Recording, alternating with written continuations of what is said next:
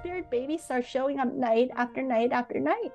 And he shares that right now, there's a generation of us that have scoured the cosmos and decided that this is the time we want to come to Earth. We're here to show you a new way of being human, a new consciousness. We're blanketing the Earth with a new wave of light, with a new consciousness that will emerge as a new way of being human.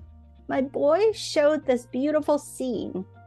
And he said, Look at each of these orbs, each of these spirit babies. We've each scoured the cosmos and chosen, chosen a precise time and a precise permutation of circumstances to incarnate into the perfect families in these coordinated ways geographic location, planetary alignments, the perfect parents, the perfect relationships between the moms and dads and community members, so that at the perfect time, a time code will get unlocked and we'll all find each other to collaborate and co create a new way of doing human, a new way of, of creating this new society this education conversation i hope that we get an opportunity to chat more. A lot of it is that is is really inspiring us to go back through and clean up our past upbringing too so that we can all step into this new way of being human that these kids are leading us into but we're all doing it. Whether you have children or not whether you're a teacher and educator we're all doing the same work right now you know you got to accentuate the positive. Wow, I feel good. A little bit of feel good goes a long way. You're listening to Karen Swain, teacher of deliberate creation, accentuating the positive, showing you a way to a better life. Accentuating the positive, it's not just fad, it's sanity. Who in their right mind would accentuate anything else?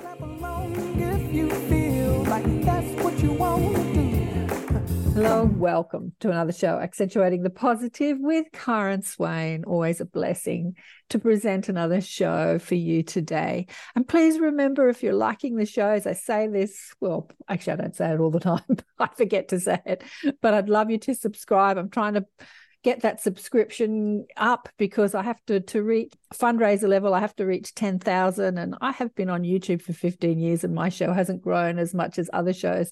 So if you could support the show, I'd really appreciate it, and tell your friends about it. I'm on a I'm on a passion to reach ten thousand. But I have one of the most delightful cats drinking my water, one of the most delightful women to introduce you to today, healers and cosmic goddess, Dr. Edith Ubuntu Chan. Welcome to the show, Edith. Thank you. Thank you so much. Thanks for having me. And to the audience, thank you so much for having me in your home, in your living room, in your kitchen, um, while you're out on a walk. Um, I hope to share some beautiful energies together in this conversation. Oh, Brandon uh, introduced Brandon's always sending me people for the shows. Actually, we swap people all the time. But the beautiful Brandon Thomas from Expanding Reality introduced Edith and I, and because I've forgotten, because so many people reach out to be on the show, I can't always remember where they come from. And I've been watching Edith on other shows today, just blown away by your story and and what you're doing in the world. Like you are just a just love you. You're a star. I love you already. But let me tell people a little bit about you and what you've been up to. For your full story, I was watching you on the Jeff Mara podcast where you go into your story extensively. So we won't go into all of it today. And if you're interested in more of Dr. Edith's story, you can watch her on the Jeff Mara podcast. She's actually all over the place on many podcast shows. But Dr. Edith Ubuntu Chan's spiritual journey began when she was four years old. But after excelling at college and in the corporate world, in 2003, Edith had a series of meditation induced mystical experiences which changed her life forever. Her perception of human potential and possibilities expanded, as she saw who we really are and can be when we remember our multi-dimensional spiritual nature. Since then, she's devoted her life to unlocking the secrets of our human potential, weaving together ancient wisdoms such as Chinese medicine Qigong with the new science of consciousness, medicine, and spirituality. Today, Edith is a teacher of consciousness and human potential, a holistic medicine doctor, an author, speaker, coach, mama of two amazing children, and creator of the groundbreaking Luminous Education Revolution. Her first book, Super Wellness Wellness Training for the New Humanity, features a foreword by the fabulous Wim Hof. We love Wim Hof down here. Everybody's in ice baths all over the place and conscious festivals as a powerful distillation of her first 15 years in clinical experience. Her is it upcoming your upcoming book or have you finished yes. it yet? You've, so it's not finished yet. Second book, Luminous Kids and Luminous Education, will explore humanity's transition into the new paradigm of awakened living with a focus on children, education, parenthood, and family life. It draws inspiration from her personal journey of conscious conception which we'll chat about today. Fabulous story. Home birth, child led, self directed education, homeschooling, unschooling, which is interesting, community building, and holistic family life. It aims to spark a new conversation about our evolution in consciousness as a human family. In 2021, you launched the Luminous Education Revolution program, which we'll talk about after we hear a story, supporting families in transition, going into new paradigms of education, self directed learning, village building, and awakened parenthood. And you can find more about Dr. Edith at dredithubuntu.com. So, when did you add Ubuntu to your name? Well, the story is that when all my life I was called Edith, and I didn't really resonate for some reason. You know, Edith is an old English grandma name, and um, we I grew up in Hong Kong, and so my family with the British influence in Hong Kong, I have a beautiful Chinese name called Yi De, Yi De in Mandarin or Yi De in Cantonese, which is actually a quote from the Tao Te Ching. And it's a really beautiful using the um, de in Tao Te Ching means um, virtue. There's a passage in there that says that if somebody, quote, wrongs you, the best, quote, revenge is to treat them with kindness and virtue. And to cultivate virtuousness is is considered the best kind of like social activism or revenge that you can do like to actually show an example of a more beautiful possibility is the best quote revenge. That's kind of what that passage is talking about. So as a child i thought it was kind of cheesy and then my my my parents didn't know what Edith meant. They just knew that it sounded phonetically kind of like my Chinese name. And there was no internet back in the day. So they said, Oh, Edith, you know, we grow up in British colony, um, Hong Kong, and we'd heard the name Edith. So I was just named Edith. As an adult, I looked up the word Edith on the internet. And do you know what it means? Do you have any friends named Edith? Maybe you have a grandmother or yeah. a grandaunt or somebody named Edith can't think of anyone at the moment. What does it mean? It's always fun to look up the name of your name and be like, hmm, what is it? What what what is it about this name? Does it resonate for me? And it didn't resonate at first. It meant the spoils of war. As in you go to war and you rape and pillage and you rob whichever village that you just raped and pillaged, the spoils of the war is called Edith. Wow. I did not know that. I my jaw dropped and I told my family, I said, I don't want to be named that. That's my name. That I need a new name. So I set about finding a name and I've been in spiritual circles and half of my friends have hippie spiritual names, you know. so I was like, I need I a better know. name, a better spirit hippie spiritual name. And then one day I hear, I believe Desmond Tutu um, talking about this African concept, Ubuntu. And then I start seeing Ubuntu everywhere after that. you know once like that's how it works isn't it once you become aware of something you see it everywhere yeah and it had been a number of years before that um, a psychic that just for fun at a party said you know what? Edith's not your real real name. I keep hearing some sound like um two um two something. I don't know. It sounds like that. And i was like that's kind of weird. What's umtu you know? So later I hear Ubuntu, I look it up, and it was the perfect antidote to Edith. And many people probably know Ubuntu is a popular word now. It means I am what I am because of what we all are, or I am because we are. And it was like, ah, oh, it was a breath of fresh air. As soon as I heard the energy of that felt so perfect and it felt exactly like the medicine to harmonize the Edith.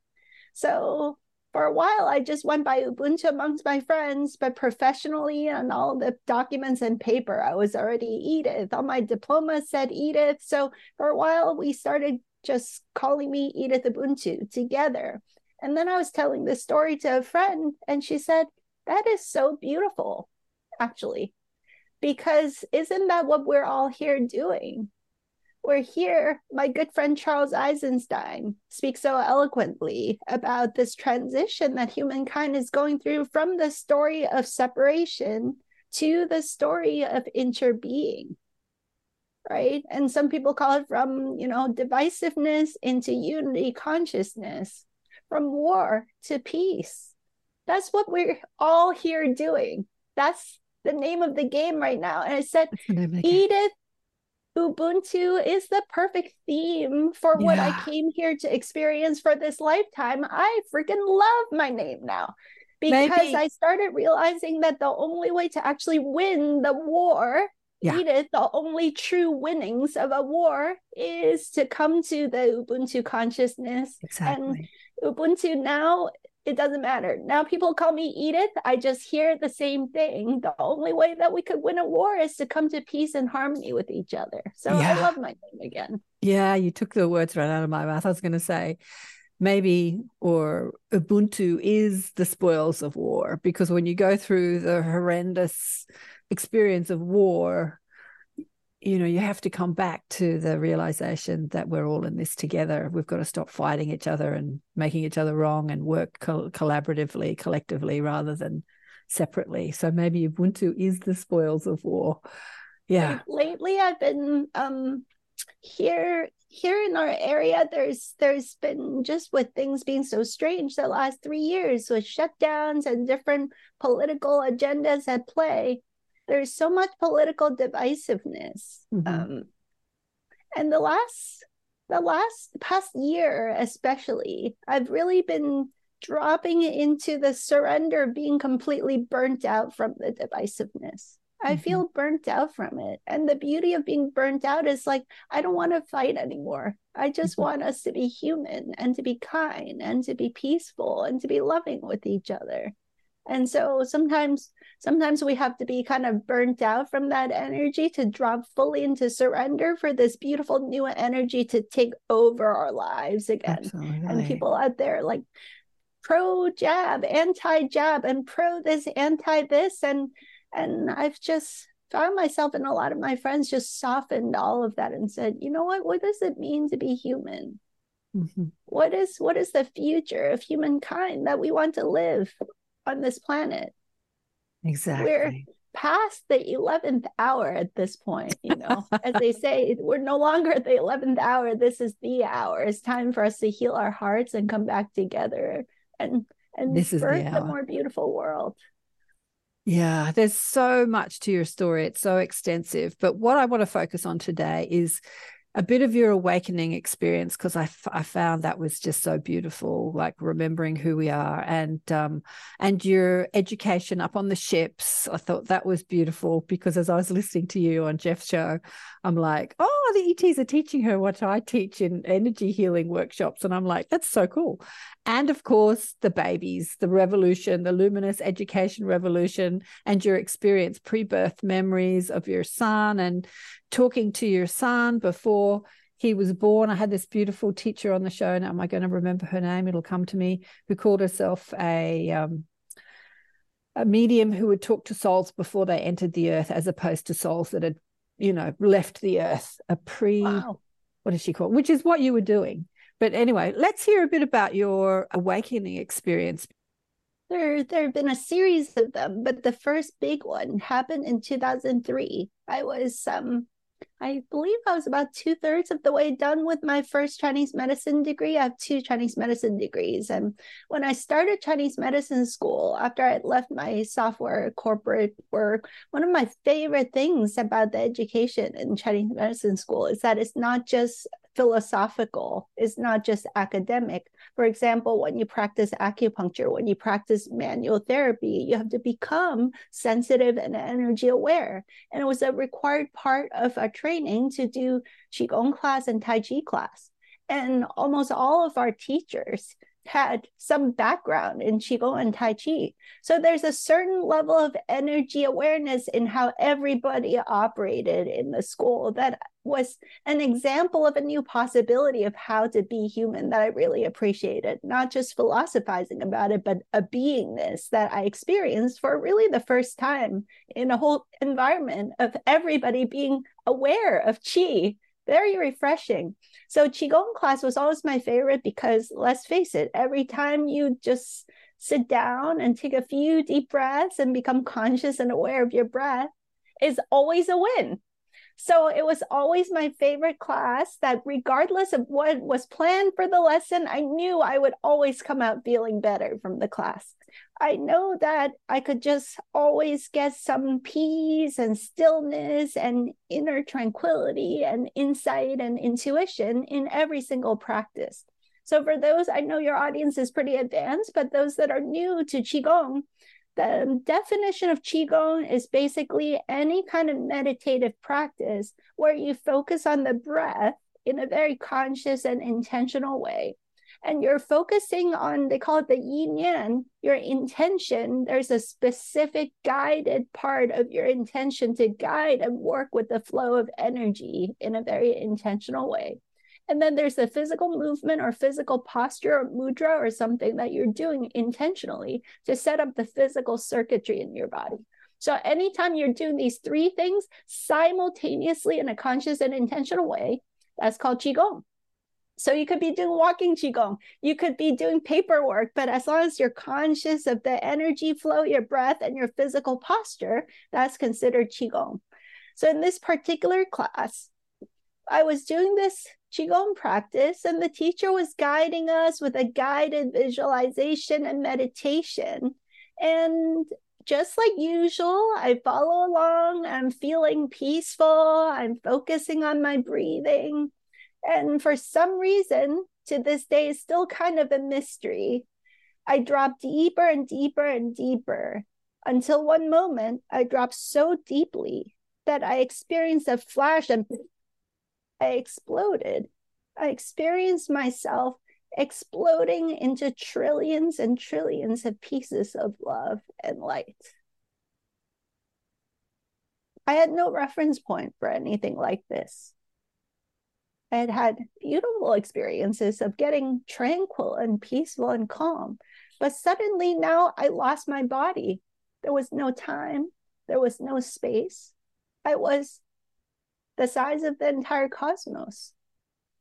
And prior to the meditation, the teacher said, hold a question that you want some clarity about, some answers about. And in this space, it was this strange thing that I have a hard time articulating, but I know your audience would understand the meaning underneath the words because words are too small to describe such experiences. It was like I realized that I was home and I had returned to our true natural state of pure love and pure light. And this question that I had was like a joyous laughter at having the question because the answer was so obvious. And it was like there was no more questions. All questions were answered. So sometimes I use words like it was pure love, it was pure light, but it was like the deepest contentment. It was the most satisfying, fulfilling, contentful, um, full experience because I remembered who I really was. I, I realized that I went home and that this experience of pure love and pure light is who we really are on the deepest level. I don't know how long I lasted in this state. It was this intense experience of, of this explosive energy of love. So much love, so much love, so much love. There's no time, there's no space. But far away, at some point, I heard this voice. And then I was like, what is that voice? Wait a minute, there's a Qigong teacher in San Francisco teaching a Qigong class. Wait, there's a girl named Edith Chan. She's a Chinese medicine student sitting in a room somewhere doing a Qigong practice. And there was this little thread of connection to that whole situation there. And then it was like this, this started saying, should we go back to that and that was the very interesting experience of it feels so absurd to take trillions and trillions of pieces of love and light to try to condense it into a pretense of a physical human body. What a ridiculous thing. That was the experience. It felt very absurd to do that. And then but somehow i did or it did. And it chose to return to this physicality. And it was a ridiculous and almost painful, but not quite experience of squeezing trillions and trillions and trillions of pieces of light that had exploded out back into the density of this form. And when it finally landed, there was a clashing of so many sensations that I couldn't even begin to find words to articulate it for a very long time afterwards. But in hindsight, I've come to understand that what happened was a clashing of intense, intense, intense gratitude, appreciation, love, so much appreciation that I got to go home. And intense grief and sadness and anger it was like an instantaneous knowingness that how we do things here is backwards and upside down. This whole physicalist, materialist reality was backwards and upside down. I just knew it in that instant, the moment I landed. And an instantaneous knowing that my whole life up until that point, living from the perspective of a physical materialist perspective, was a giant lie. That my whole life was a lie up until that point. And so avalanches of tears just came gushing and gushing and gushing and gushing down at the clashing of all these sensations. And I couldn't even locomote myself barely to say what happened after the meditation. The, uh, my classmates, the Qigong teacher, knew something very significant had happened. They could see, sense, and feel the energy change, and they could see that I was convulsing with avalanches of tears coming down like faucets, you know. And um, yeah, they were very kind and gentle with me, but I don't think anybody had anything to say to help me really debrief what was going on. And it turned into, it turned me into a seeker. I started having this insatiable thirst for understanding the true nature of reality. And that was in 2003. There wasn't so much information on the internet. So I started reading books and I started realizing, oh, there are some people that had NDE experiences. I read every single NDE book I could find to realize that some people had similar experiences to this. And gradually, little by little, traveling around the world, meeting teachers and healers and and going to retreats and workshops meeting people like um Jasmuheen and um, a lot of the same people that you've been working with over these last two and a half decades. And bit by bit, all these pieces started piecing together and past life regressions and dream time experiences and the um, recalling of my soul memory and going to dark room retreat with Jasmuheen, working with Byron Katie for a period of time to really um, work through all of my stressful beliefs and self-limiting beliefs that had been programmed into me to let those go and to return to what feels like more in integrity to truth, which is that we are pure love, that we are one. But that sounds cheesy if it's not your direct experience of everyday life. So, yeah, I would say I've spent the last two decades piecing these pieces together. And I'm so happy to share with everyone the best of what I've discovered on this journey. I love that you had the experience outside of like a car accident or what we call NDEs, that this experience is available through focus and intention. And also, I'm hearing that it put you on that spiritual path rather than being like a lot of people say, you know, I wish I could have an NDE without having without dying, which is exactly what you had. But it's the beginning. It was the beginning of your seeking as opposed to the end of your seeking. you know what I mean? So, yeah, it created yeah. a reference point for me that mm. had me be very calibrated towards what is closer to truth and what is further from truth. And so it was a deeply uncomfortable experience. I would say the first two or three years after that, many people would say, Hi, Edith, how are you doing? And I couldn't bring myself to lie sometimes. Yeah. I'd say, if you really want to know, I feel intensely homesick. Mm-hmm. And people would be like, What? You want to like go back to Hong Kong? Why don't we go to Chinatown and eat some dim sum, Chinese food?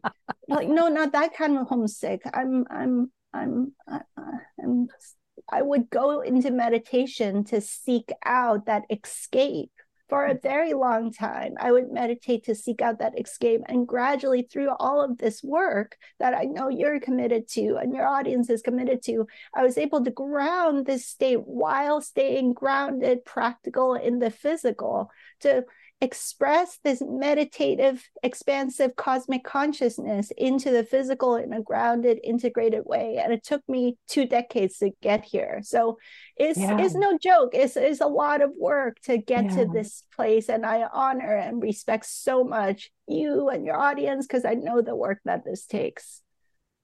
Yeah, exactly. It's an invitation, isn't it? It's an invitation to find a way of expressing that love in this realm, in this realm of polarity and separation and contrast. And yeah, sometimes it could take two decades, three decades, four decades, 15 lifetimes to find a way of, of how to express that so that you can share this remembering with others.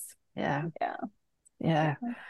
All righty. Well, I'd love to go into your experience with the ship experience. You call them dreams do you want to share with us what the ETs were teaching you about? Because it was all part of the integration and the mechanics of working with our energy systems, what they were teaching you. I would like to say, and maybe your audience can relate to this, we thought that the world was maybe going to end in December 2012. Um, and so in 2011, 2009, 10, 11, I did a lot of um, deep spiritual work and attending many, many workshops. And in 2011, uh, because I thought, you know, I wanted to get myself ready for whatever was to come. And it seems like we had a little bit of grace until this decade where everything really got very intense. Like, this is the time now of the full lifting of the veil and the big transition is really happening right now. I think everybody who's listening knows that we can have the direct experience of it. Um, so in 2011, I um, was thinking, okay, I have about a year before the world is going to end. Let me do all, you know, go to Mount Shasta and do some spiritual retreats and meet some of my guides and all of this. And so there was this um, period of time when I had a bunch of very vivid and interesting dreams and this particular series of dreams, I thought they were just dreams until I met Mary Rodwell, who's a mutual friend of ours. And she helped me to understand that actually the majority of contact experiences happen just like mine. That it's not like you, your physical body went missing and then you saw a ship. It's, it, we experience it in a multidimensional way the way that we know that was probably a contact experience, according to her, is that I was a very deeply changed person after that. My experience of reality and sensitivity to energies and so on was was changed quite a bit and very palpably and immediately. So it started like this. It was a series of four dreams. By this time, I have uh, um, established a very stable Chinese medicine practice. So I work with people on an energetically sensitive level already. So one night, I wake up and in I'm in my dream and I realized that I was lucid, that I was in a dream state. But I look and there's my body on this very futuristic looking um, surgical table. It was a kind of metal, but it seemed very lightweight. It's not thick and clunky, but it was also very stable. And all around are all of these beings of different um, heritages, like some of them human, some of them non human. And there was a moment in which I experienced myself, ah, I've been abducted. And then it was like, no, the energy is not like that. The energy is so respectful. So that was around the time I was doing a lot of Byron Katie work. I had the ah, did I get abducted? Is it true? Can I absolutely know it's true? And and I was like, no, I'm not sure that I was abducted. And suddenly I realized, oh, I decided to come here to have some uh, collaborative assistance in clearing and upgrading my system. And then I look, these cosmic brothers and sisters were in deep respect and deference to me. And they said, Edith, what would you like to do now? Now that we've opened your crown and cleared out all this, the whole tree of stressful thoughts, like a network of stressful thoughts, got surgically energetically cleared. I was like, thank you. Well, what are my choices? And they gave me a few different options of um, uh, different types of membranes that I could put on top um, to com- complete the crown. And I don't remember all the choices, but what I chose was this this what seems like a very like very natural organic membrane that could seamlessly integrate with my system and feel just like natural you know? It's like that one looks like the most natural choice. Let's do that one. And so I'm like okay so it is it is done and it was very quick and it was like it was very loving and harmonious and friendly and supportive and deeply respectful. And I was very grateful for the assistance. And then, bing, the alarm wakes me up, and oh, it's time to go to work. But my goodness, all day I felt my clients must have thought I was a little crazy. I kept being like, what's going on here? Because there was a giant wind tunnel that I could feel like a nostril that was breathing and breathing and breathing all day. But if I touched, there's my, it's just my regular skull. It's exactly the same. So I'm like, I had a funny dream last night. And now I feel like I have a wind tunnel, a big nostril that's breathing all day here. How strange. Well, I thought that was just going to be a one time thing, but that's next night. I went to sleep and boom, I'm on the same ship again. And this time I'm guided again very with so much honor and respect like this way please. And i got um brought to an area where i was invited to dunk in this liquid light bath.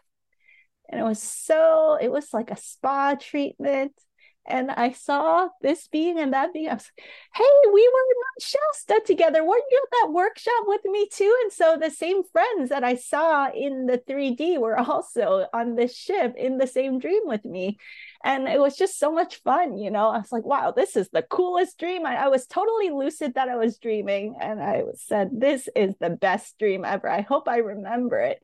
And so we're just uh, dunking ourselves in this spa treatment of this liquid light that was just bathing our systems and clearing our channels. And you could feel it melting away all the calcifications and all the stiffness and all the hardness.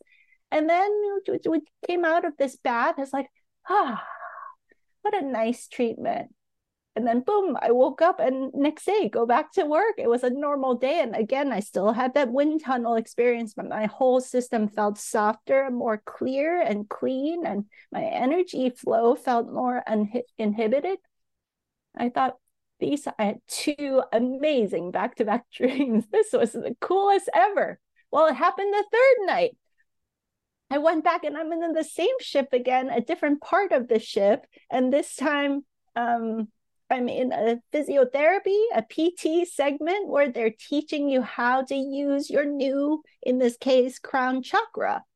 So I had um, upgraded crown chakra. I can understand that just like if you have a new organ, a new part, you need to exercise it to learn how to create dexterity and strength and agility with it. And so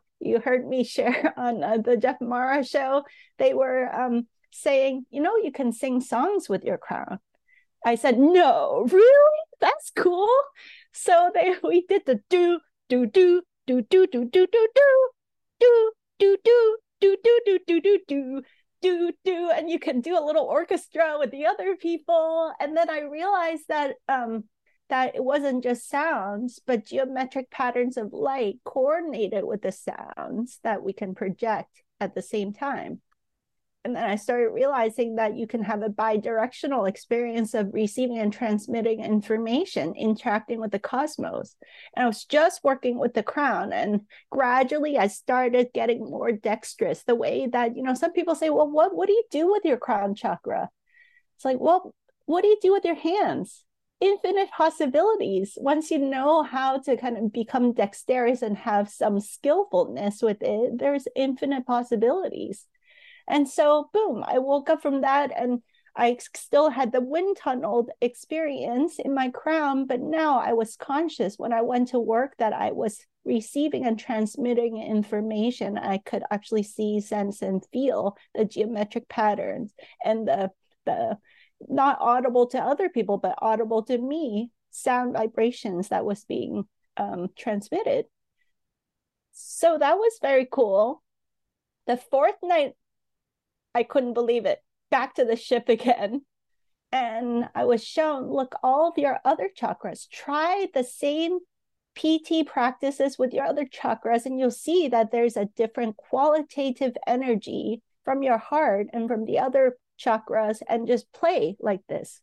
But now you've got access to this crown one. And then now see how you can tune into the matrix of energies that is already in the cosmos and do a collaborative um, orchestra of sounds and lights with your friend here and then I just started seeing how all of these dimensions and levels layer together to create the matrix of energy, sounds, and frequencies and light patterns that is the underlying matrix of the physical reality that we understand to be in existence in this reality. And once I kind of saw a few examples of how to dance with the lights and sounds and play with it, now I felt okay, I'm open to all the infinite possibilities of this now. And then they said, okay, congratulations, you're complete. You can go back to your world now. And that was it, four dreams. And I thought I had the coolest four dreams of anybody ever. I'm so happy about these dreams. And for years, I thought they were just cool dreams until Mary Rodwell came into my life. I shared a little bit, and she's like, oh, that sounds like a contact experience. Oh, wonderful, just just wonderful. God bless Mary. Yeah, uh, everything that you've spoken about, you know, we're talking about this evolution, revolution in education needs to be taught to every human being, I reckon, starting at school. You know, the dexterity, the malleability, the deliberateness in how our energy vortices expand and contract and we're doing it all the time as we're thinking and feeling and engaging in stressful thoughts or being excited. Our energy vortices are expanding and contracting, but can we be deliberate? Can we know the mechanics of it and be deliberate when we're feeling sick? Can we expand and empty out a chakra or energy vortice? Can we can, if we're feeling too sensitive, can we contract and you know wrap our energy around us so that we're not picking up on everyone else's energy? Just all needs to be taught in education, don't you think? Yes. Yeah. Yes. Yeah. Um, some of um, a lot of the work that I do with the education work is to create a more um, well-rounded, comprehensive look at what it is to be a human, and therefore what is the education, not the schooling, but the education education you might know and your audience might know means the bringing out or the drawing out of something from the inside out yeah. not propaganda and you know like like conditioning and old stressful programming from the outside in is of drawing out from the inside out. So, what is the education of the future as we enter into being a more expansive, um, more awakened, and more um, luminous kind of possibility for humankind? There's, um, of course, taking beautiful care of your health and of course energy awareness energy intuitive awareness, awareness and spiritual awareness not just the old idea of iq you know. Yeah. When you were talking about dipping into the pools of light years ago many years ago i came across it's a long story i came across an energy healer and i had a reading from her and then she was outside of the city that i live in she was in the country and then she came in to do a talk in the city and she did a talk at a house and she was talking we had this break and she sort of looked at me and quizzically said, you know, well, what do you think of the talk? And I said, hmm, well, I think you're holding back. Like, because she wasn't used to doing public talks. I think she was really dumbing down her knowledge because the reading I'd had with her had been so expansive. And then this talk was very mundane. And I, she goes, Really? And I said, Yeah, could just kind of let go and just tell people what you know. So after the break, she came back and she talked about you know, being, she didn't talk about, I don't remember, it was so long about, I don't know if it was up on ships, but being at night, having these pools of liquid light and dunking yourself into different pools of liquid light, just like you talk. And, you know, I've never heard anyone else speak about it. You and wow, her, the only, yeah. Thank you for sharing that. I haven't heard others talk about it either, although, um, you know, there were other people on the ship who dunked in these these tubs of light. So yeah. yeah. And uh, years ago, many of my friends took people off to see the John of God phenomena in Brazil. no longer exists, but uh, and they had this technology given to them, the light beds of you know beaming light onto different chakras, and they were saying that that technology was given to them by the ETs, like this light technology. Yeah, this this light technology. Yeah, beautiful, beautiful. I think we're just coming to understand light technology, you know, how light and sound can be such a massive healing tool. Yeah, and also the um, you know, years ago I was teaching energy healing, that expand expanding and contracting the chakras mm-hmm. at will. But let's get into let's get into the um, experience with your with your sons and how they came to you before they were born and chatted to you. Do you want to speak about that? Yeah, I have an eight and a half year old boy and a three and a half year old girl now. So oh, one girl. boy and one girl. One girl. And it started because right after 2013, having a profound life changing experience at the dark room retreat of Jasmuheen. I attended an 11 day retreat where we spent nine days and nine nights in complete darkness with Jasmuheen. She was very dear to me. When I came back from the dark room, it was another big leap in my journey of expanded possibilities, awakening sensibilities and sensitivities that I didn't have before. And so when I came back to San Francisco to my Chinese medicine practice, working with clients and patients, I found myself seeing, sensing, feeling into layers of their physiology much more clearly without having so much guesswork. So it was very practical for life to just zero in oh i see the energy pattern here's what's going on and i uh, always back up with asking them clinical questions. And you know as a professional you don't just rely on intuitive knowing you try to back it up with some other data points too. And i noticed myself having a much better clinical efficacy there. But at night that sensitivity I didn't know yet how to turn off. To your point, I hadn't really practiced having so such openness and so much more details of information coming in. I didn't quite know how to close it yet. So I didn't know how to be with the apartment buildings in the city and then the neighbors and the honking and the sirens and the wi-fi and the 5g and it was too much energy ah so loud all of a sudden i could hear the grumpy thoughts of my neighbors when they're stressed and anxious i could see sense and feel all of it it was too much i just wanted to turn it off and i didn't know how so I told my husband I have to move out of the city. I can still work here during the day, but I have to shut it down at night and I have to live in the countryside somehow. So we found this little cottage um, on about one acre of land, a small one bedroom cottage, very humble, that had fruit trees and had garden and a chicken coop. And it was just like a really nice nature filled environment. And it didn't have good cell phone reception. And it only had our Wi Fi hub, which we turned off whenever we weren't using. You know how when you turn on your devices, you can pick up all of your neighbors' Wi Fi signals. But here we couldn't pick up any signals except our own, which we would turn off. So the energetics of it was completely different from the city. And suddenly I felt, ah, my energy field could just breathe and be natural. It's like even though you can, you know, you could close it now that I've gained some skillfulness over the last decade, I know I can close it and strengthen and safeguard and cocoon myself. I have more skill there, but it still takes a certain amount of work to do that. And living in that environment, I discovered so many things. Like, who am I if I just let my energy field be completely as free and expansive as it wants to be? That I don't have to safeguard myself against mixed energies.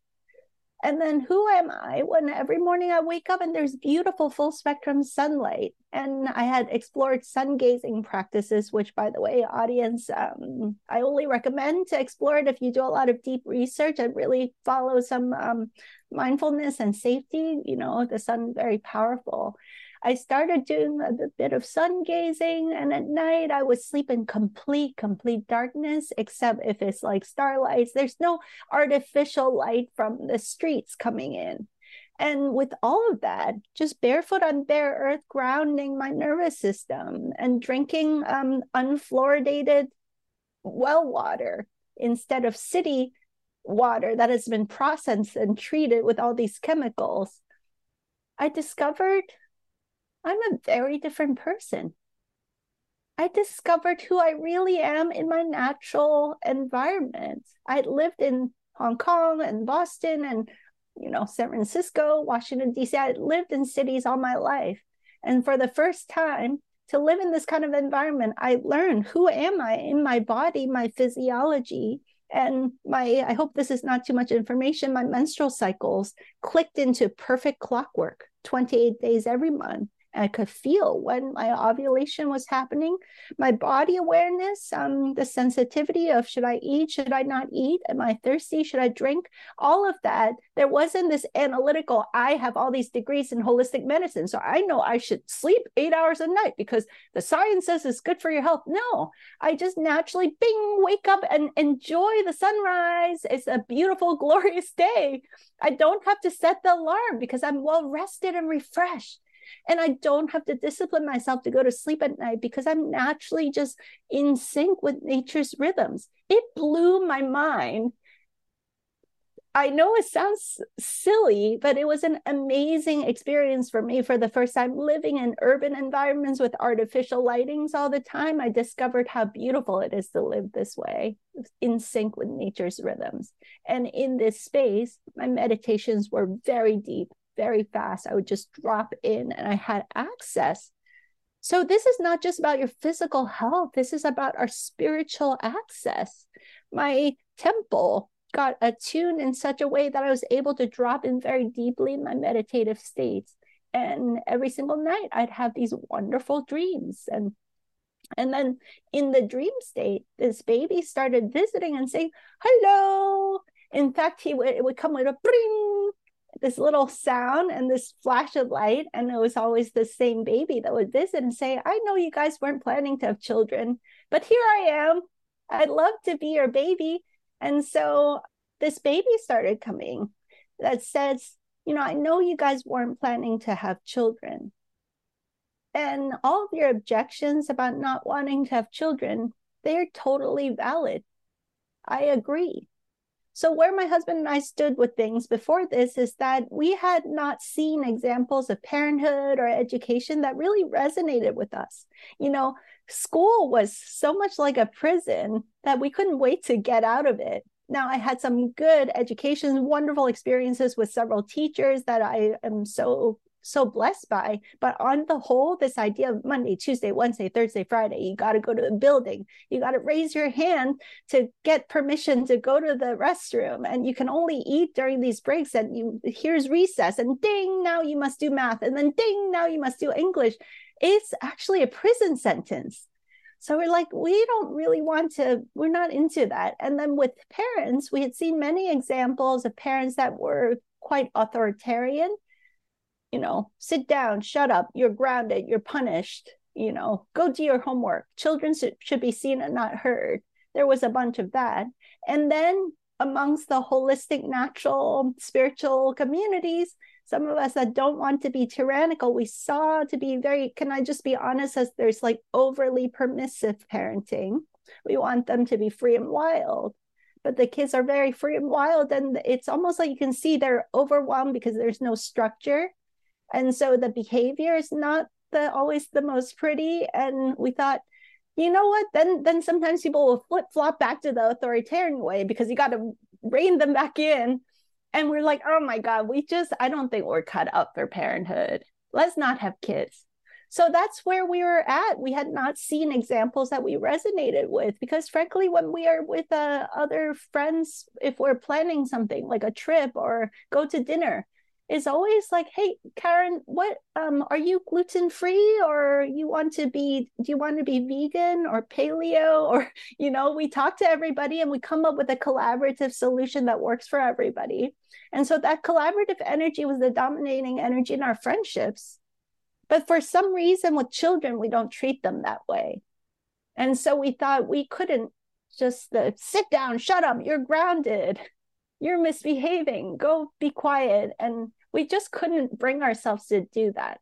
So we assumed we weren't going to be parents. So, with the context of this, this little spirit baby starts showing up night after night after night. And he shares that right now, there's a generation of us that have scoured the cosmos and decided that this is the time we want to come to Earth. And we've each chosen the perfect set of families to incarnate into. And we're here to show you a new way of being human, a new consciousness. We're blanketing the earth with a new wave of light, with a new consciousness that will emerge as a new way of being human.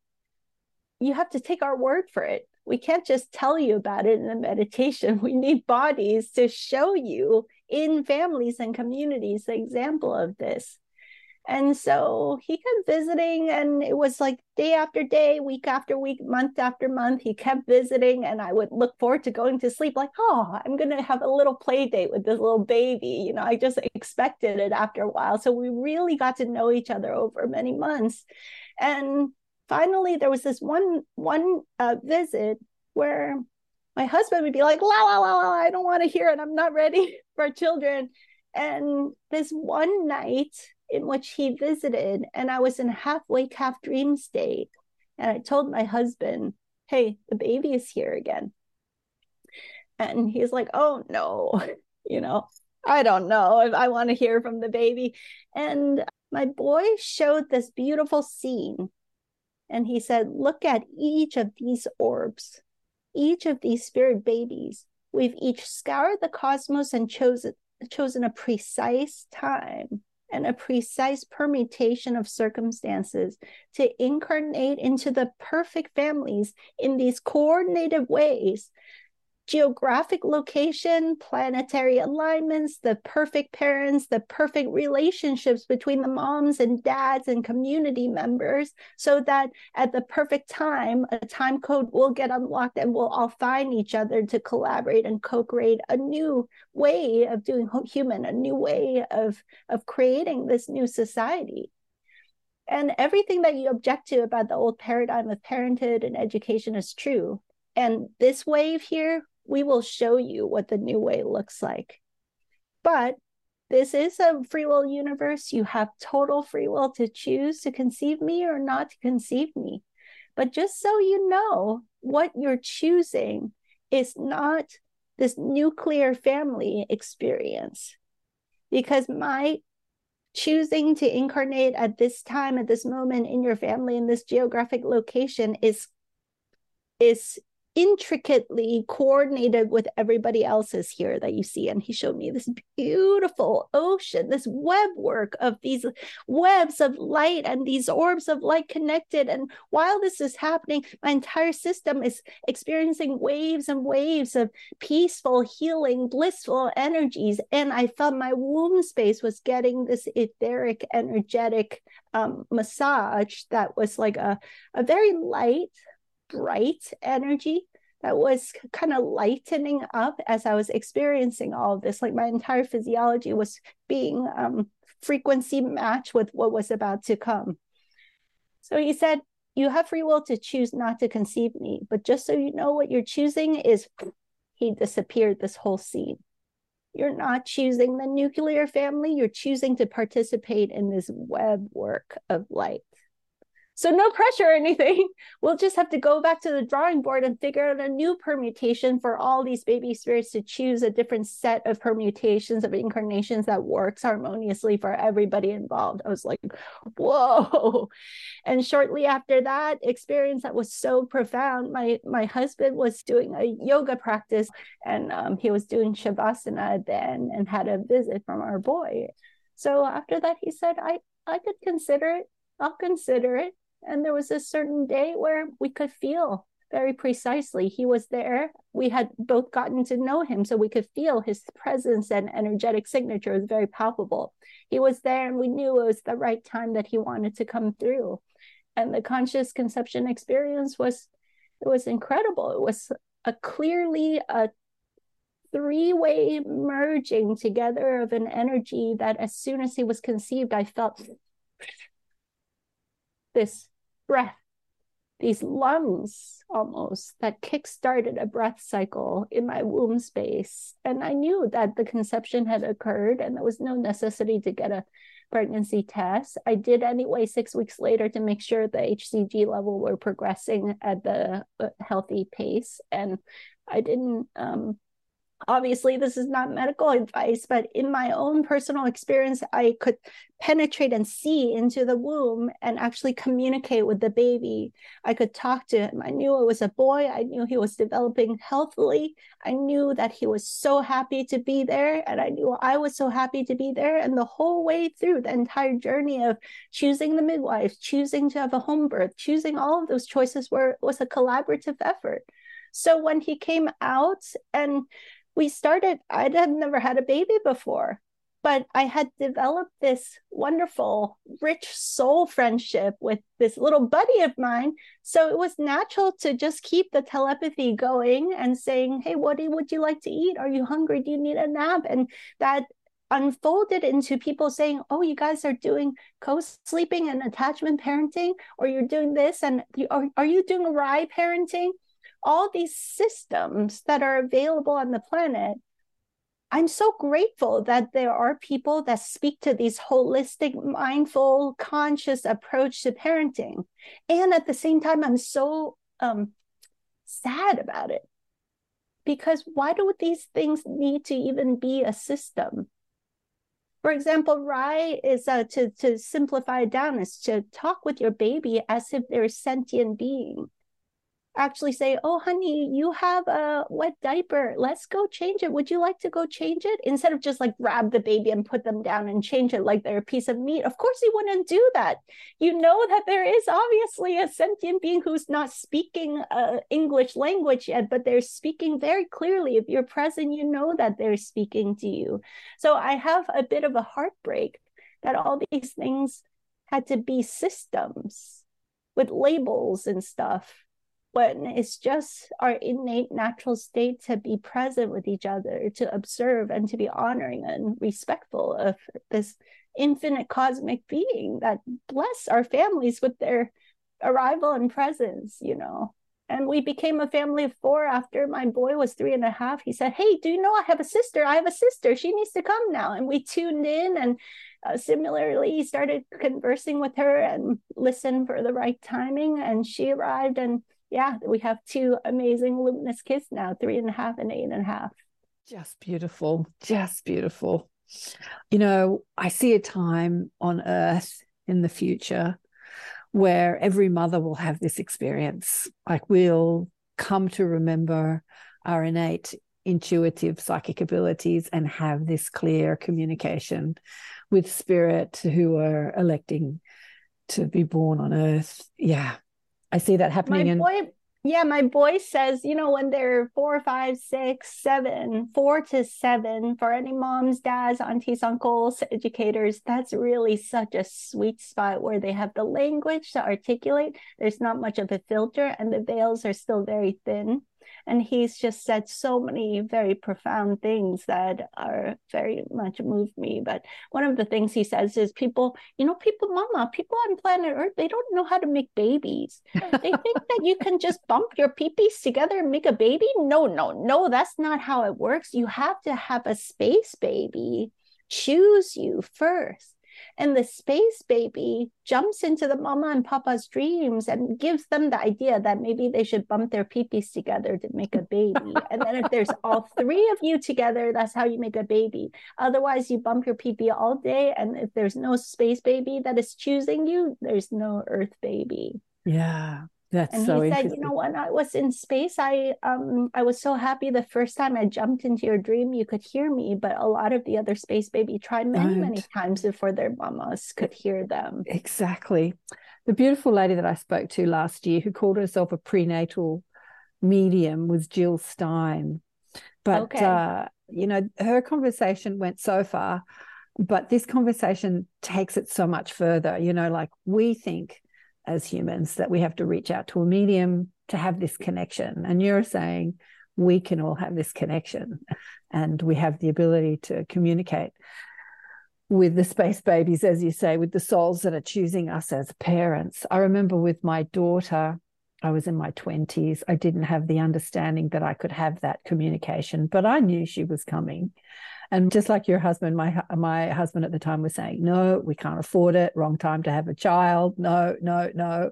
And then, of course, I found myself pregnant and thought he'd be really angry because I knew she was coming. Every there were so many signs. Every time I turned on the television, there was babies on television or animals with babies, and we had a gutter which had um, a bird's nest in it, and all the little babies were chirping. And my best friend had just had a baby. It's like I was surrounded by the baby thing, like she's coming. And I, I remember telling him I thought he's going to be so angry because we don't have the money and it's the wrong time. And he was so happy.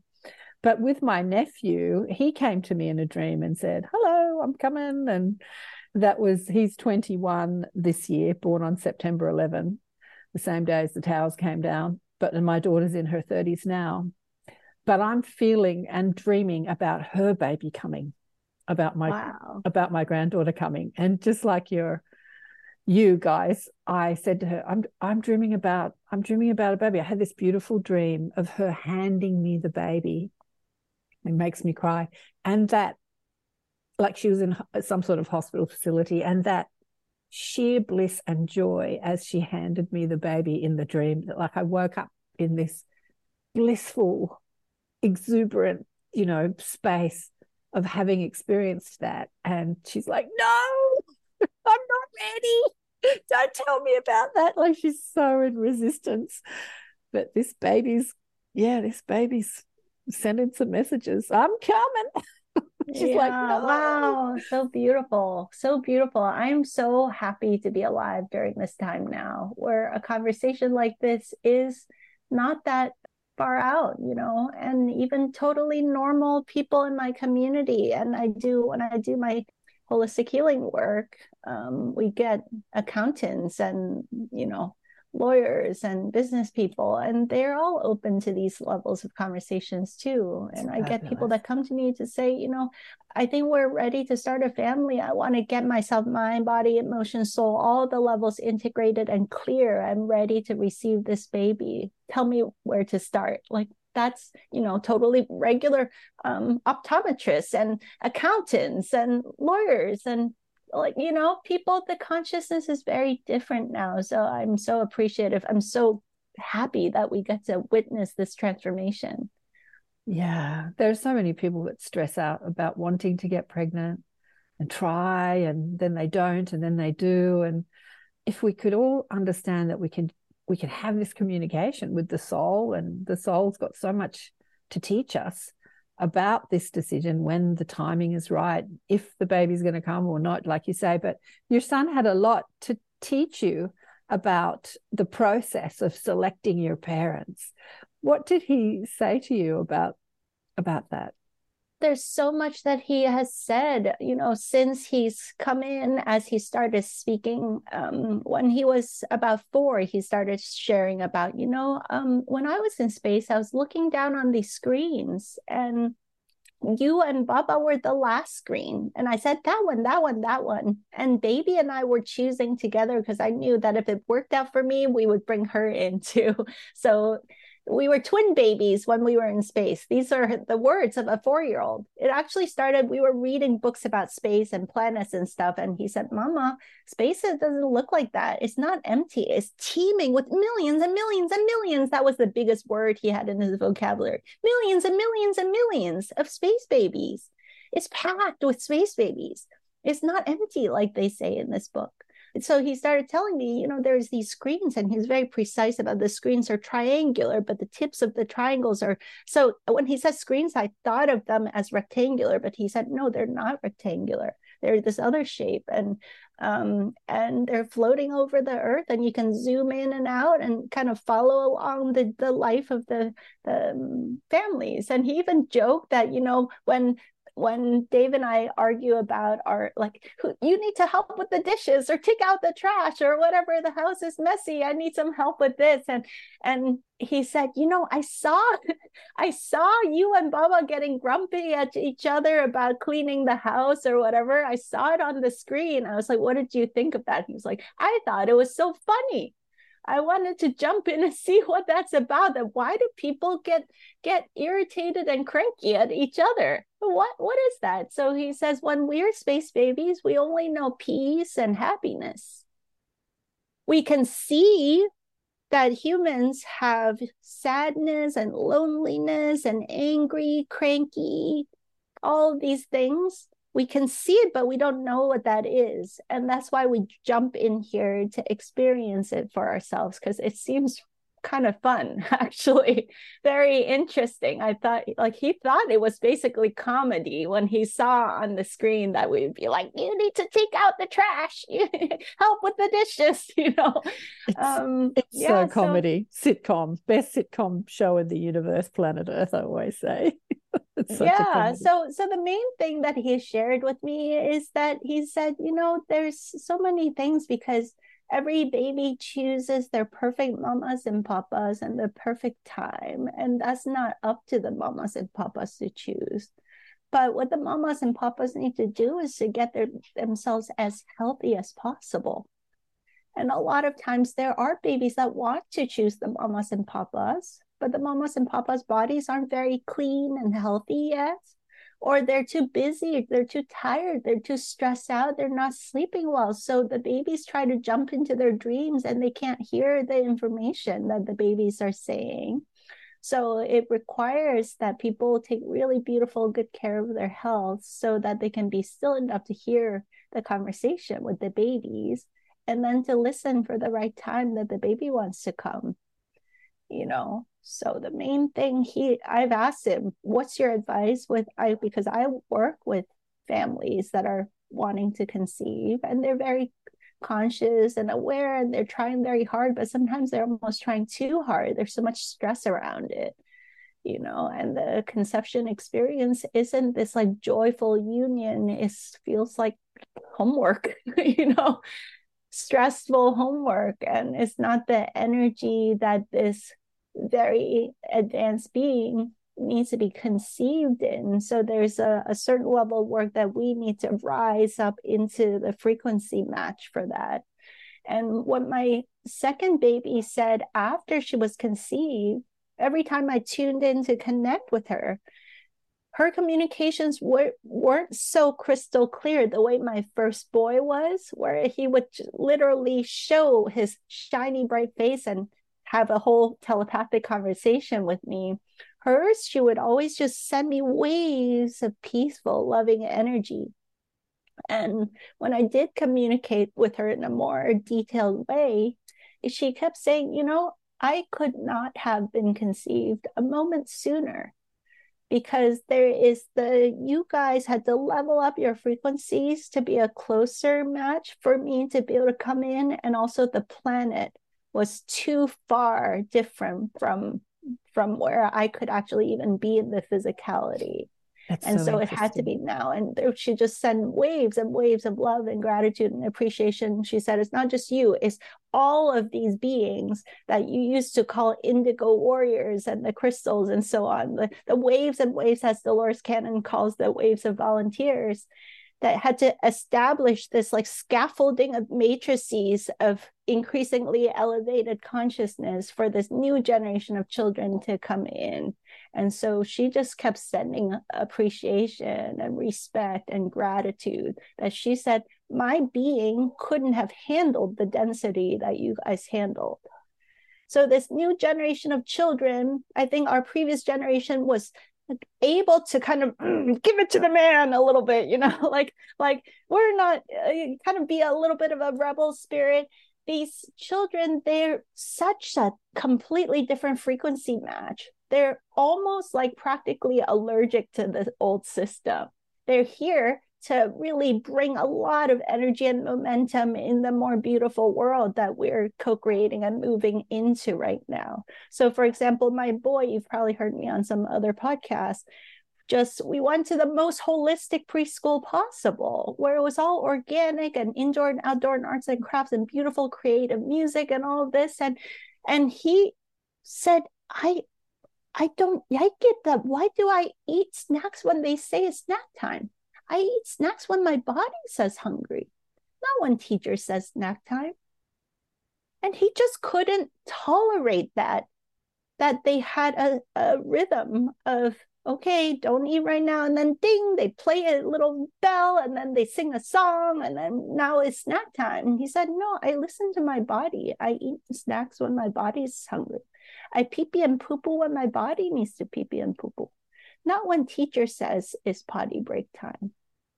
And I started seeing that even though it's this really wonderful holistic space, they did have a rhythm. And I saw that he would get really into a building project. He also loved music, but they ring the bell and say, Let's go to the music class, children. And we walk and we walk and they sing a song and go to the music studio. And he'd say, I've got a whole agenda here with the building.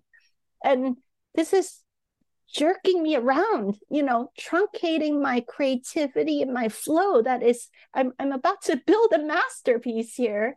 And you're going to disrupt that so that we can do music. There's nothing wrong with music, but that's not working for me. And so I'm meeting more and more of these kids right now now that he's older, discovering that there's a whole wave of children, I'm seeing the actual reality of what I saw in Dreamtime nine plus years ago, 10 years ago now. What is actually happening is they're showing us, and they're without being stressful or forceful, but they command a certain level of deep respect it's like I'm a sovereign being. I have a divine purpose, a divine curriculum that wants to express itself. I'm not buying into your old agenda that you think better what is my dharma and my life path in this life. I already know so clearly. I remember consciously incarnating here. I remember my past lives. I remember my cosmic lineage. It's crystal clear. I have no confusion about who I am as an infinite cosmic being, now choosing consciously to come into the physical to manifest beautiful ways of being. And I'm very clear about what works for me and what doesn't work for me. So you can't mess with these children. Like how much um, the old paradigm of sit down, shut up, how much chemical force are you going to use to subdue this infinite expansive light is almost like like the physics of it is almost impossible at this point. So I think might as well build a new paradigm of parenting and education that actually is in harmony with what they came here to bring, you know. Oh wow. I absolutely do know. I did listen to you speak about your son's experience with the holistic schooling. Was it preschool or kindergarten? Mm-hmm and this morning as i was getting ready and i it was it, it made me think about my nephew who was born on september 11 and he didn't do 3d school and his parents were not very aware or awake or conscious And so he became so rebellious, so rebellious. And he's this amazing psychic, creative child that couldn't read or write and just could just just didn't do 3D school. And I was thinking about him as I was listening to your story and thinking, wow, if only he'd been educated in a different way. Because now mm-hmm. he's an adult who thinks he's completely stupid because he doesn't mm-hmm. fit into the systems and structure of the 3D paradigm. But he's brilliant. And I keep telling him he's brilliant, but I'm the mad Auntie Karen who you know talks about all this spiritual stuff i'm not in that sort of real world uh, as he calls it but as I was listening to you, I was thinking about him and I was thinking, because he doesn't know who he is or why he's here. He's a teacher. Like he went through hell at school. So he is one of those teachers that's going to teach the new curriculum. Like he's going to bring that because he's had the experience of how it didn't work for him. That's what I was thinking as I was listening to you this morning. And he would never, at this point, think of himself as a teacher because he thinks himself as stupid but he's brilliant. Yeah, yeah. It, there's a lot of deep healing to do. Let's be honest, we were all to different degrees. Um, we were conditioned to think that we were stupid if we weren't obedient to their system's agenda. Right. Yeah. Right. Mm-hmm. That that equaled stupid in their language, but yep what I'm finding so therapeutic is the group coaching sessions and also individual coaching sessions, and also those who go through Luminous Education Revolution. There's an 18 session soul searching kind of inquiry journey with inspiring teachers and wisdom keepers sharing this new consciousness of education and, and parenting. I find it really helpful to just kind of start from scratch you have lived this many years of life on planet earth and some of us have conscious memories of other lifetimes and just just kind of from your perspective not referencing others through direct experience what is this life for? Who are you? What do you value in this life? And if you could define success what does that look like? Because in the 3d materialistic world success meant material like mm. how many dollars in your bank account or something what how big your house is or in some cases how many instagram followers or whatever. These like metrics how many subscribers really, and likes. Yeah, yeah, but in this new world as multidimensional beings that sees intelligence as not just iq not just how many number, uh, zeros you have in your bank account. Not that those things don't have any like importance. Sometimes they do matter based on if it's in alignment with your dharma in this lifetime you know like like you karen you want more subscribers but you, because you're doing very deeply aligned soul work here and you want this message to get out to all the right ones that are ready to hear your beautiful message. So having subscribers matters for that. It's not but it's not just for, to kind of like feed our egos or something right? Like it's yeah. because it's in alignment with your life purpose or your divine purpose right now. And so so success in the new world is something like the, a quality of inner alignment, inner attunement, inner contentment, a peace, a joy, a fulfillment with this life. Yeah. And all those physical things might support that if it feels in alignment with your divine purpose in this life you know so so i have people really sit in inquiry of okay, then what does it mean to be human? What do you value? What does su- success mean? How do you define intelligence? And really take time to expand IQ, EQ, uh, energy intelligence, spiritual intelligence, intuitive intelligence, body awareness, also being practical and street smart, creative intelligence, nature intelligence, all these levels, right? So, so then the skills, topic, and subjects that you need to be quote smart or capable or successful on your terms, what are those? And when people start writing those down, I bet if your nephew took time and really, you know, canceled out what the world said and just internally generated based on his observation of life and direct experience of life, yeah, it's not that math, reading, and writing is not important, but what about personal finance and entrepreneurship skills and communication skills and intuition skills and the ability to um, garden and grow food in today's world when things are go- going kind of strange and um, uncertain out there, you know, your ability to um, resolve conflicts and come to peace and harmony with each other. And all of this divisiveness that's out there about reproductive rights and gender issues, what about the wise and sacred use of our sexual energies?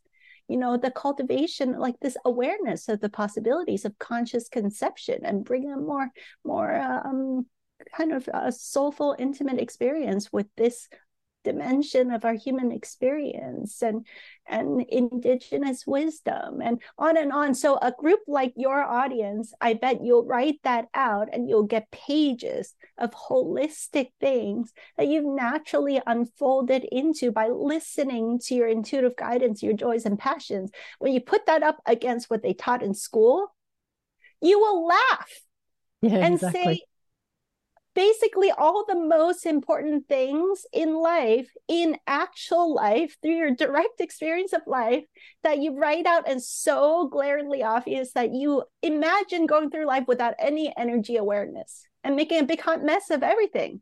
they don't mess. talk about energy at all in school, but you all know that is critical for life. Imagine going through life with no basics of personal finance, no basics of communication skills or anything forget it, right? So in the old system, they would call those either extracurricular activities, right? Like sports, music, um, debate team, all the teamwork stuff, like all of that was extracurricular, or is completely omitted. It's not even a subject that you're they consider. So it's the backwards and upside down thing, right? Whereas the all those academics, they're actually kind of like I feel like they're more extracurricular. They're tools to support you in living a good life if they come into play, yeah, math can be handy. Learning to read and write can be handy. But there's so many more important things energy awareness, taking beautiful care of your health that are way more core. And I encourage your nephew and everybody listening to honor and congratulate yourself a plus a plus a plus on all these subjects that are actually truly important for life. Congratulations. And realize how brilliant and smart and talented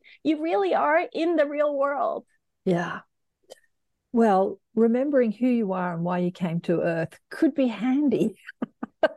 I think that as generations bip along we're needing less and less um, immersion into 3D Earth School and waking up to what our soul is intending becomes younger and younger and younger. Just look at the new world teachers coming through, the young ones. Like, yeah, yeah. I'm seeing on YouTube like the 20 year olds, the 28 year olds, like channeling and doing the most amazing things. They're not chasing the fame game or the corporate game, they're remembering who they are and why they're here at a young age. And as I was also listening to you this morning and listening to your what's your son's name again? His name is Kabrim, also with a Ka. Ka, yeah. Kabrim. Mm-hmm. Uh, and how, you know, l- listening to you talk about how he experienced um, school and then experienced homeschooling and, and fell into that rhythm of his uh, you know what what his body was wanting what his soul was wanting rather than being squashed into a structure and i was mm-hmm. thinking if kids were allowed to do that maybe they would have more conscious memory of exactly that of who they are and why they're here and they wouldn't be taught out of remembering that because i think that squeezing us into these systems and structures and routines and schedules does contribute to us forgetting who we are and why we're here, don't you think?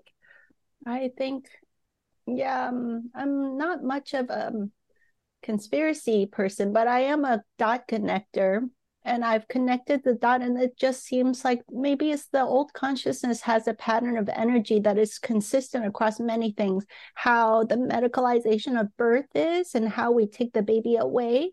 Um, levels and levels of that poke and prod them and the co-sleeping that happens so naturally. Is like no don't don't do that. Spoil your child. You would spoil your child. Put them over there in the crib. Get them trained. Do sleep training. Would cry it out.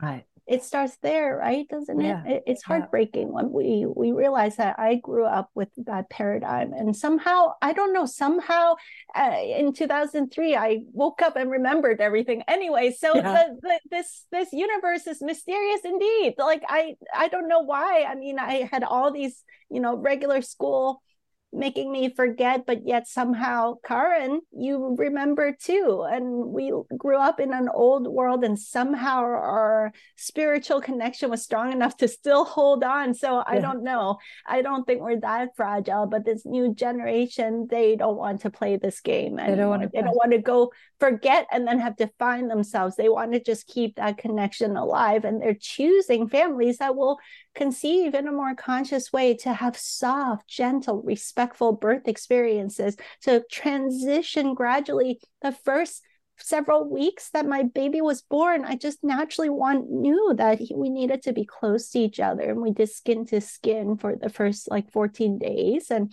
every time we napped, he would take me. He would be like, "Hey, mom, I'm so happy to be here in the cos in the world, but I want to take you back to the cosmos." And we'd go having these dreams flying through together, and he would take me to, through tours, and then we would come back to the physical. We did a lot of dancing back and forth between wow. dimensions, and it was like such a joyful educational experience for me. So there's this gentle, not doing this. Um, separation practices and then dropping your child off. I know that everybody who has a child, if you had choices, you would want to keep your child at home longer. But the society here in the United States, the default is at, at about six weeks. You go back to work, many moms, and put the infant, six week old infant, at daycare. And then strangers start raising our babies. Is when we kind of see that that's the society we created, not through any one person's fault, but collectively, we've created this structure. I think if it's time for our souls to collectively choose differently, I would like to choose differently. Whereas normal for moms, dads, and you know communities to support a smooth, soft, gentle transitions of souls coming to the physical, so that they can have that memory intact and uninterrupted, and transition very gently into the physical. If we start having educational experiences, classes where teachers are aware of energy resonance harmonious energies that are non threatening and non traumatizing, but joyful, exciting, nurturing, and encouraging things like, you know, if you have a daydream, usually you're punished. Mm-hmm. But my boy, who's uh, turns out to be quite good at math, it turns out how he likes to do math is he says, Mama, when I first wake up in the morning, I'm sleepyhead, but I can grab information from space really easily. And then in the evenings, as the sun sets, I can grab information from space easily. So if I do math before I get sleepy at night, 6 p.m. is my best time for doing math. So he's mm-hmm. very clear about that what child in a school system is permitted to nurture their math skills at this specific window that works just right for his physiology. Right. So we did lots of math just going to the lemonade stands and the markets and buying fruits and vegetables. And then one day he said, I think I'm good at math. Let's go on the internet and do some math. And so we found khanacademy.com and just click, click, click, had fun and went through in two weeks all of grade one, all of grade two math in two weeks, beginning to end. And I was like, oh, that was fun. It proved to me that just by th- doing life, you learn all the academics and you can kind of check in, dip into the system once in a while to kind of check in to see where that is at without taking it too seriously. But he kept going and he started telling me sometimes I like to hang upside down and I can do math better. Okay, go ahead, hang upside down. Sometimes I like to just sit there and grab the information from space. Okay, go ahead, grab the information from space. And then now, a year and a half later, he's almost complete with grade seven and he's eight oh. years old. Through a lot of times he says at that hour he understands better because he's both sharp here but he can download the information and so the new education paradigm being aware of these multidimensional ways of learning is just going to become normal in our society because that is the the way that these children are as expansive multidimensional beings you know Yes, I remember years ago reading Richard Branson's autobiography. So here is a man who's celebrated for business and being rich and starting lots of businesses. But as a kid at school, he was completely flunking, dyslexic, couldn't read or write, couldn't do maths. And then at about 14, 15, he was into music and he started selling records by catalog. And when he started selling records, just like you were saying, when your son was selling fruit at the market, he started to think about math. And that's when he learned, you know, but he couldn't learn sitting down at a rote learning sit down school. And uh, yeah, I remember reading that years ago because I was exactly like that at school too. It's not just the children, it's the adults. So many adults slip through the system because they just, just can't do the 3D school. And how many of us, like your nephew, let them convince us that we were less smart when right. we're actually, in some ways, more smart because we're multidimensional thinkers? Exactly, exactly. Yeah, I'm thinking that, you know, kids are forgetting that connection to spirit and soul and who they are and why they're here either because they're traumatized like like my nephew uh, traumatized because they're not fitting into systems or i've got a, a good friend whose son is a teenager who has been pretty connected up until the hormones kicked in and now he's doing rebellion and you know this beautiful loving unified being is doing sort of typical teenage thing. And uh, that that sort of teenage thing has has separated him more from that inner knowing. Have you got anything to say about that? About mm, people? Forgetting? Okay, I do have something to say about it, but I feel um, also humbled by this conversation because my my kids are not yet teenagers; they're still in that sweet phase where we're very close and bonded at home in the Luminous Education Revolution program, I was blown away by the insights of all the um, teachers and wisdom keepers and innovators of educational solutions that we interview. And almost all of them said how shocked and surprised they were when they hit the teenage years and there was no rebellion. They were almost all expecting it and there was none. And I kind of wanted to reverse engineer and deconstruct that. It's like, tell me the secret to that. You know, I'm almost expecting that my kids will be embarrassed by me and want nothing to do with me as a teenager, like most teenagers out there.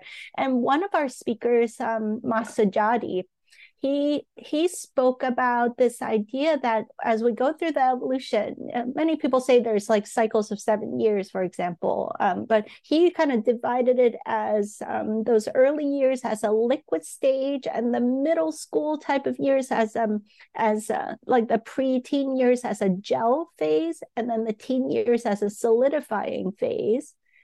And so this idea that we're so fluid and we're absorbing the frequency patterns of our families and our um, environment all the time. And we're, you know, we all know that children are very adaptive and fluid when they're very young.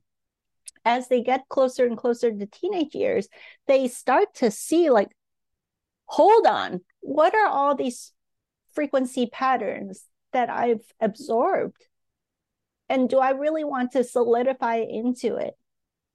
And so he says it's like a cake that is going into the oven. At first, it's like, oh, it's just like all the, you know, liquidy and put all the ingredients and start stirring it and let it set. And then at the teenage years, you're about to put it in the oven. And sometimes there's like, wait a minute, I don't want to go in the oven with these ingredients. Backtrack a little bit is there anything we can do to take out some of these ingredients and or bake a new cake or something? I, i'm not ready to solidify into it. So he says if there's rebellion maybe we can look at what exactly it is. And i've put a lot of thought into it because i see that this generation of children not just mine but we're in different educational experiences and play groups and so on i'm observing a lot of patterns here and just like you, as someone that can see and sense patterns of energy, what I'm noticing is that in our old generation, those of us that used to be the indigo warrior types, we used to call out the BS when someone is out of integrity with their um, what they say versus what they do. Like politicians always say something and then they do something else, and it's out of congruence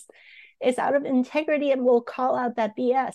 But these these kids, they're they're primarily energy sensitive. And so they're really listening for the energy and consciousness behind what we do and what we say. And a simple example I often bring up is that many of us, holistic families, we want to eat healthy. We don't want to have too much sugar or junk food.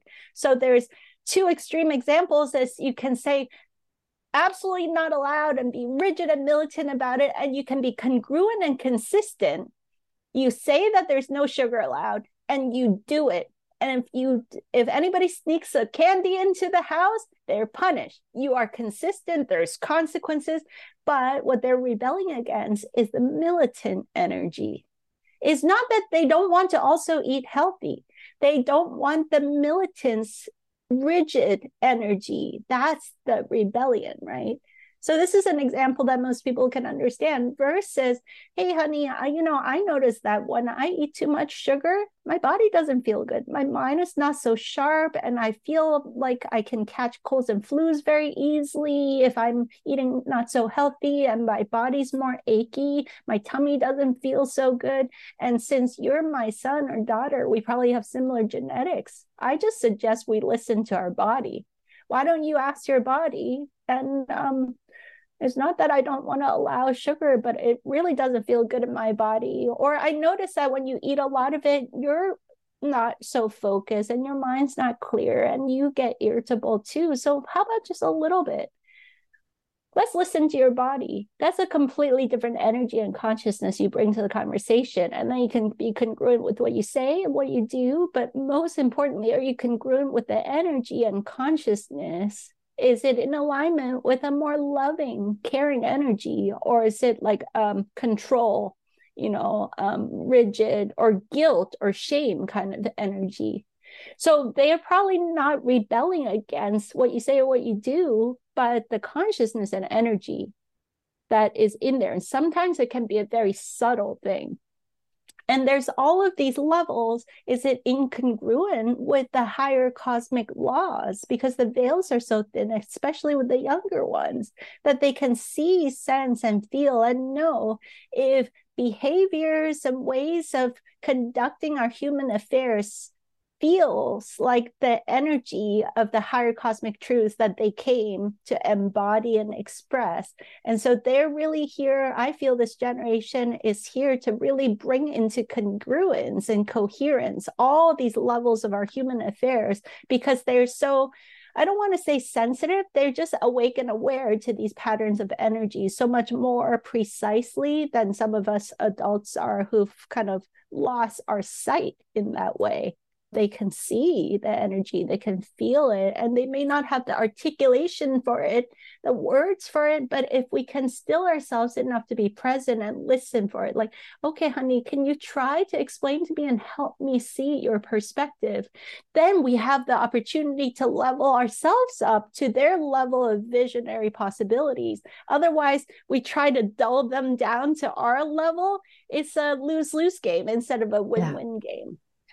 I can totally see what's going on as you're speaking. Uh, I can totally see. I think that, you know, many mothers like my friend say things to their children because they're coming from a loving mothering space, you know, do's and don'ts. But when you hit that teenage year, instead of being listening to your parents like mum knows best, you start to think, I know best. And so you you hear your mother's um, request or command as telling you what to do and you just go into don't tell me what to do. Ask me what i want rather than tell me what to do. And that's where that rebellion comes into play. I've got that i've got a great story about what you were talking about with my daughter.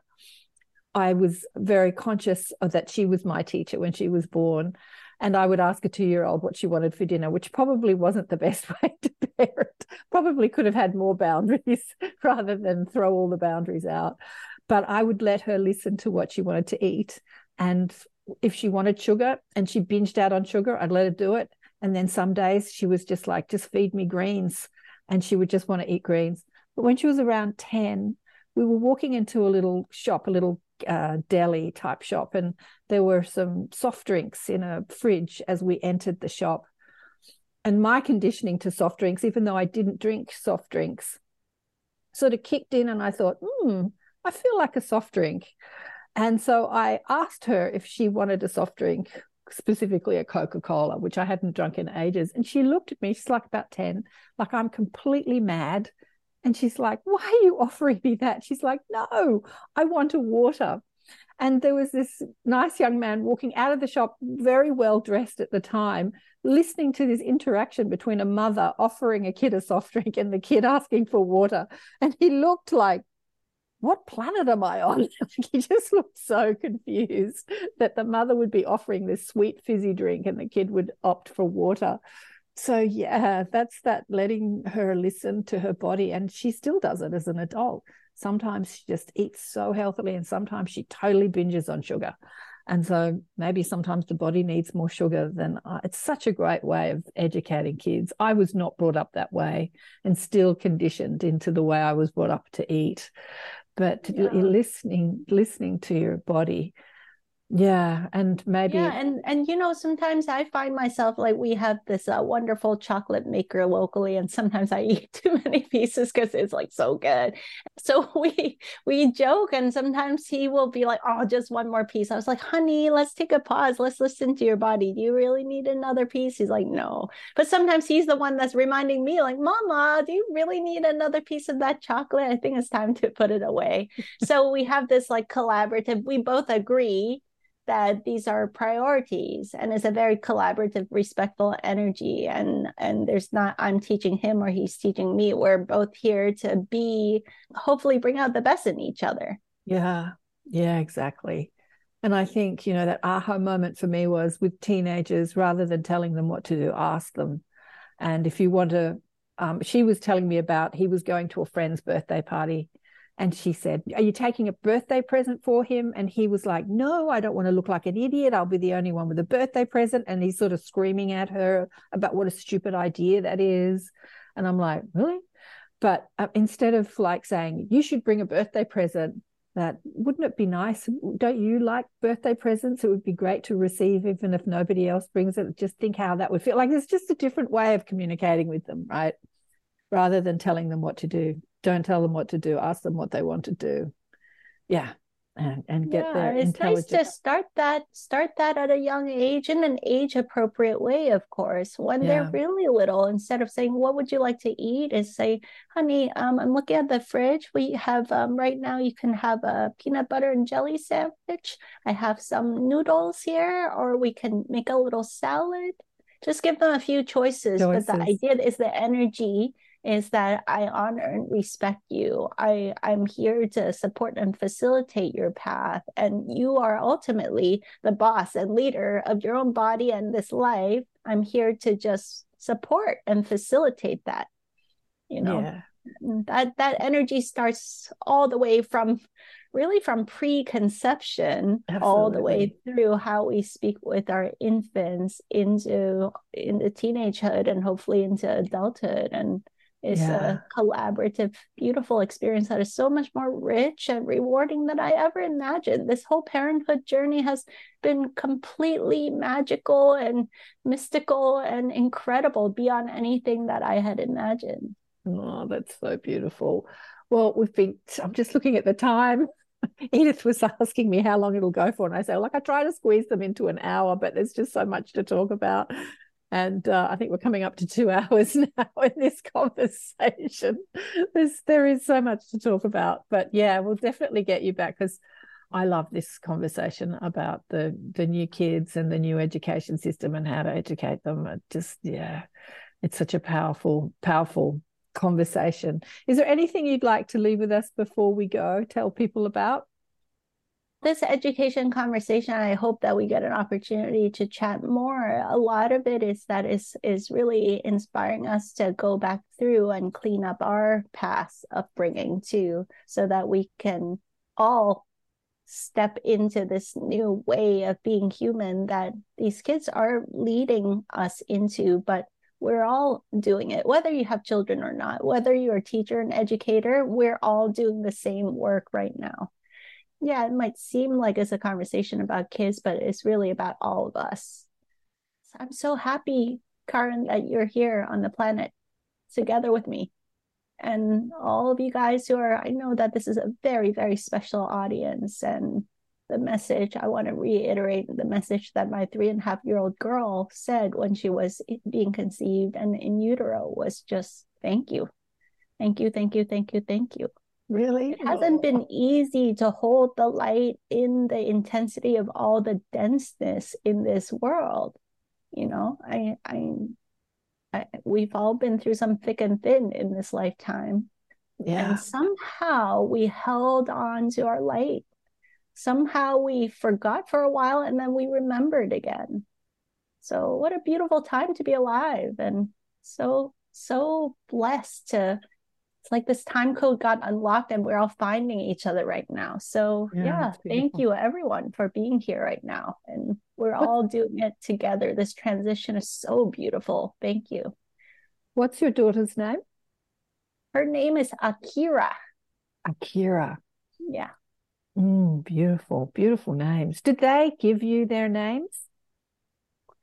Kabrim is because when he visited, he always had the brim sound, and then this orb of light would show up and like, "Hello, Mama," or "Future Mama, I'm here again." And so, um, my husband said he once my husband met him in a dream. It was like, oh, he has a very dynamic personality, like Kaboom, and and or sunbeam or something. He was like, this is the energy. And so I knew that calm and light body. And Yeah. then and then I just com- we combined ka and brim and yeah. And so yeah, when he was born, we I asked him, Do you like this name? And he did, you know. And our girl, our girl was um I heard the sounds. It sounded like Akira, but I was like, is this Alina or Serena or Catalina or uh, ah, e, ah? I heard ah, e, ah. I heard these sounds. And because we had a home birth, unlike in a hospital where you have to make a birth certificate as a home birth, you have plenty of time with the paperwork part. So we just took time and I just met her and I got to know her in the physical. And we would be waking up at two or three o'clock in the morning. I'd hear like, ah, e, ah. I like kept, it's like, come on, turn up the volume a little bit, help me to hear. And so I bumped my elbow into Dave, my husband, and like, help me find. And then he said, oh, it's Akira. And he fell back asleep. In the middle of the night, he kind of dreamed it and he fell back asleep. I'm not sure he even remembers saying that to me. I Wow. said, Yes, it's Akira. Do you like it? Akira. And baby smiled. And then that's how we knew that was her name. Oh, that's beautiful. I remember when my nephew came to me in a dream, he told me his name was Jasper.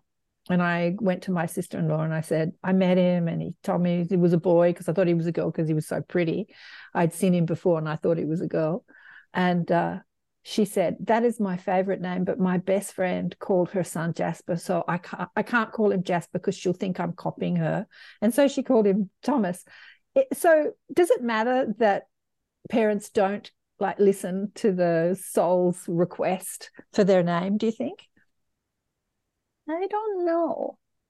I Hmm. don't know. I mean, eventually, as we grow up, I think, um, I think You can you know, change your just like yeah just like just like me and all of my spiritual friends half of them have spiritual names anyway so Yeah. i think we listen for that but I, it is um is i think it's helpful for the parents to let their children know hey when i really tuned in the first name that i heard was this what Right. what re- what feels resonant in your body when you hear these sounds right now and do you want me to help you change your name back or something you know Yeah, yeah.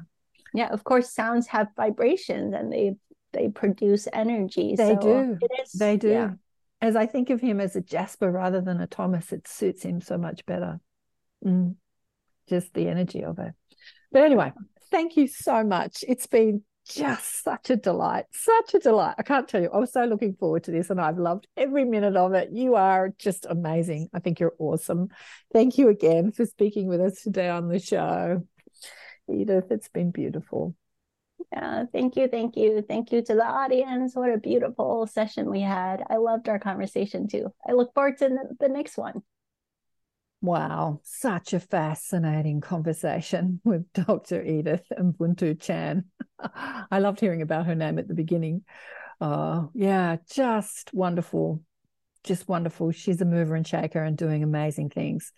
And uh, she's starting a new platform, bringing together amazing teachers from all over the world that are teaching the new education system, which will be fabulous.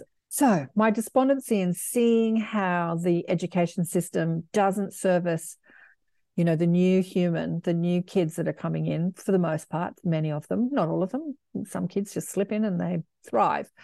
but uh, you know it's getting more and more and more like i was one of those kids that the education system didn't serve because i was creative and intuitive and didn't do rote learning and so you know here am i in my 60s now and then i've seen my nephew go through it. But the more and more children are coming in they called us the indigos uh, or the first wavers you know the healers. They're structured differently they learn differently they think differently. So many dyslexic kids or, or yeah, as I was saying, Richard Branson was one of those. Like they're brilliant, but they just don't do the rote learning thing. The, their dyslexia is a, a, different way that their brains are wired and the way they think more fluid, more open, less structured, more creative. Yeah, it's interesting. So to see someone like Edith putting this stuff together and um, putting this information out there and gathering information from parents and groups and spiritual teachers it's exciting to think that, uh, yeah, this stuff's happening. It's finally happening. It's finally happening. I've got so many friends and family that just have children that, yes, just don't fit into the old structures anymore. So the new structures have to be created, you know, without um, it necessarily being, as she said, a, a homeschooling thing. There can be new ways of educating in communities. Mm, very exciting anyway, what do you think of that conversation? Tell me which part that you liked, and because uh, we went through a few parts of her awakening story, and the part where her son was talking to her from the other side of the veil. He called it space babies. I would say that was the vernacular of a little kid who was talking about spirit and what we would call spirit or soul consciousness, or, you know, there's so many names for it. He called it space babies. And when he talked about there's all these millions and millions of space babies. I guess he's talking about um, not little babies in baby form floating around in space, but souls in soul form as points of light, electing to insert their consciousness into the earth experience and having made that decision into the vernacular of a little four year old or six year old talking about all these millions of space babies out there in space. So cute, so cute. But yeah, all these souls electing to come to Earth. And can we communicate with them and ask them what they need, what they want, and have that open communication with them before they come? So exciting. I, it's funny, when I gave birth to my daughter, I knew I could do that in an inner knowing, but I didn't know that I could do it in an outer knowing. Do you know what I mean? It's like I didn't understand just how psychic I was at the time. This is over 30 years ago. But I um, I listened to the impulses. But during my pregnancy, I didn't have any conscious communication from her. I thought I might, thought I might have dreams about her, and I didn't. So I really didn't know what sex she was going to be when she was born. But then a few years later, when I had expanded my field and and done some energy healing courses and understood that uh, you know just how psychic I was or that we all are I'm not special and like owned that then I did have that communication with my nephew. Yeah I had that not deliberately like I didn't go to bed thinking I'm going to connect with my nephew but I remembered the dreams and the and the communication that I had with him during the night when I was um, in another dimension chatting with him yeah, perfect. Beautiful. Let me know your stories. Have you got any stories about your kids or your grandkids or friends' kids that you've connected to before they've come, what they've said to you, what they say to you when they're in body? About who we all are and what we're all doing here. I'd love to hear your stories. And please remember, if you haven't already subscribed, I'm going to hop on about this. You're going to be sick of me. Ah, just talking about subscribing again. Uh, I'm really sort of trying to get the subscriptions up on YouTube specifically or whatever platform you're listening to. If you're listening on an audio platform, please leave a comment and, and rate the show because that really helps other people listen to the shows. And just like Edith was saying, it's not like I'm doing it because I need to see how many subscribers so I feel important. Actually, I don't make any money from these shows. I've been doing them for coming up to 14 years now. I never charged a cent, don't put any advertising, although some platforms that I'm uploading to uh, do have advertising on that I can't control. I can't take it off. So it's not like I'm saying, please make me famous and make me lots of money. It is exactly as Edith said. It is so that these shows are spread and more people can hear them. The more you engage in the shows, whatever platform that you're on, the more this helps the algorithms and helps other people find the shows and find the conversations. And uh, yeah, it spreads the love and spreads the consciousness across the planet. So you pressing a button is making a difference. A like, making a comment, pressing a subscribe button, it is actually making a difference on whatever platform you're listening or watching this on. So thanks again for the support and the love. And if you haven't checked out the book Awakened by Death, do so. Great stories in there. And I'll catch you on the next show. Bye for now.